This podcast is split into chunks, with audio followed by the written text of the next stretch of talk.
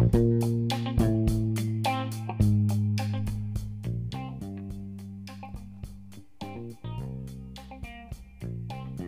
い皆さんおはようございます。今日は昨日の続きでもありますね、えー、リカバリー力っていう部分。でこれ、ね、旅をしていくとこのねリカバリー力っていうのはねすごくこう必要になってくるんですよね。例えば飛行機が飛ばない。だけど用事がある、えー、電車予約したけど行けなくなった、えー、途中で止まってしまった。もちろんね時間に余裕を持たせておくっていうふうなことが、できるんであればねそれに越したことはない、えー、冬場の本州のセミナーっていうのは僕は前入りをするようにしてます。冬場はね本当に分かんない。どんなにと前の日がね天気が良くても突然の雪とかね、えー、で出発ができないというふうなこともあるんでそこはね非常にこう気をつけている。ものですね。えー、12月は前1月2月3月ここはねほとんど前入りですね。え来年3月にもねもうまた、え静岡に行くんですけどそれも前入りだったと思います確か。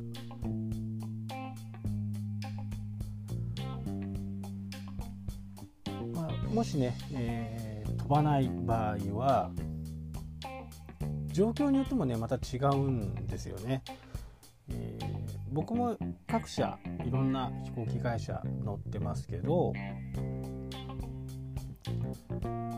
大手と言われるとこ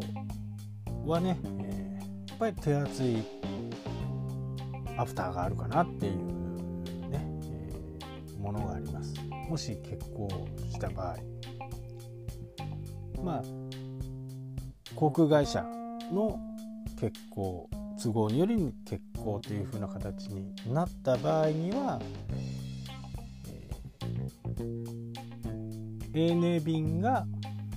欠航になってしまうと、えー、その便のね飛行機が何かの故障で欠航になってしまうと、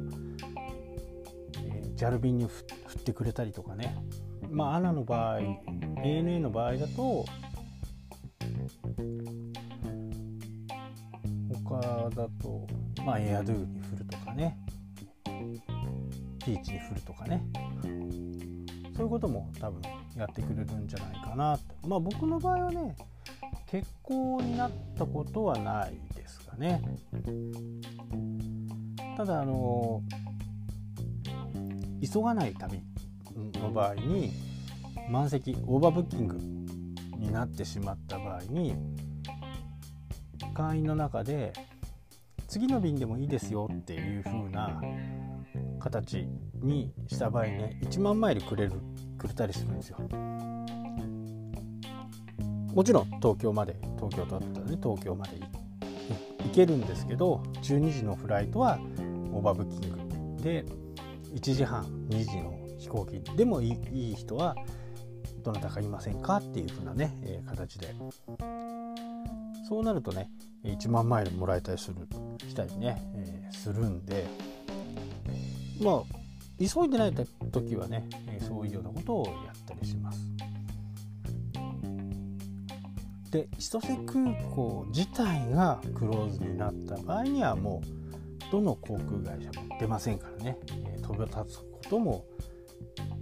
着陸することもできないんで、まあ、他の飛行場を探すっていう風な形になりますよね。もしくは JR でどこまで行けるのかっていうようなねことを探していかなきゃならない、まあ、この話はね結構ちょいちょいしてると思うんでもしかしたら何度も聞いてる方もいらっしゃるかもしれないですけど、ね、遊びの部分、まあ、釣りとかねキャンプとかそういった時にもねこのリカバリー力ってねすごくこう大切になってくるんですよね。まあ釣りの場合とかだとね、天候が急に悪化して身動きが取れなくなるとか、えー、テントの場合だとね、え雷が来た時にはどうするかっていうようなね、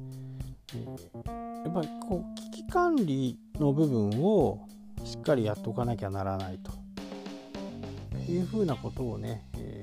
ー、まあ、今回ね台風のこともありますしね、えー、やっぱり水があのようにね大量に水が出たりすると車はねえー、危険ですよね。高い方に逃げるんだったら車はいいんですけどやっぱりこう通に走ろうと思ってね、えー、車で走るっていうのはあまりねいい方法ではないんですね。まあ普通の乗用車で1トンクラス重さはね1トンぐらいあるから大丈夫っていう風なね、えー、形ですけど設置面積自体はねあのタイヤ4つで抑えられているんでタイヤ4つがね、えー、まあ、もしくは2つが水で動かされちゃうと簡単に車動きますんでね。車ってあの重いように感じてても水の力の方がね数倍上なのでやっぱりこうどういう風になって車が使えなくなったどうしようこうしようっていう風な考えてる時間って基本的にあまりないんですよね。その時にはやっぱり自分をどう逃げるのかっていうことをしっかり考えておく必要があると。でいろいろニュースを見て見てましたらね、えーまあ、やっぱりこの人は賢いなっていう風な形の人はね結構いらっしゃって自分のところがね、えー、水にね、えー、やられそうだと。ハザードマップでは水害の被害があるという風な形の人はね高台に車を止めておいたとかね。そういう風なこうやっぱり危機管理っていうのをしっかりされている方は何かあってもね、えー、違う要件が出てきたとしてもねリカバリー力がある。このねやっぱりこう自分の最悪の状況を考えれるかどうかっていうところはね非常に重要だと思いますしね。これビジネスにとっても同じですよね。万が一ホームページだけで集客をできてて、まあ、今ウハウハだからいいやっていうふうに思っているんであればねやっぱり Twitter をやってみたり YouTube をやってみたりまあ一番のおすすめはメルマガですよ。今更メルマガと思っててもメルメルマガのね威力ってやっぱりすごいものがあるんでメルマガをねしっかりこう更新しておく、え、ファンのね心を掴んでおくっていうことがね非常に大切かなと思います。えー、またね、えー、メルマガのことについてはね、えー、いろいろこうお話ししたい部分もありますんでね今後お話ししようと思います。はいというわけでね今日はこの辺で終わりたいと思います。それではまた。したっけ？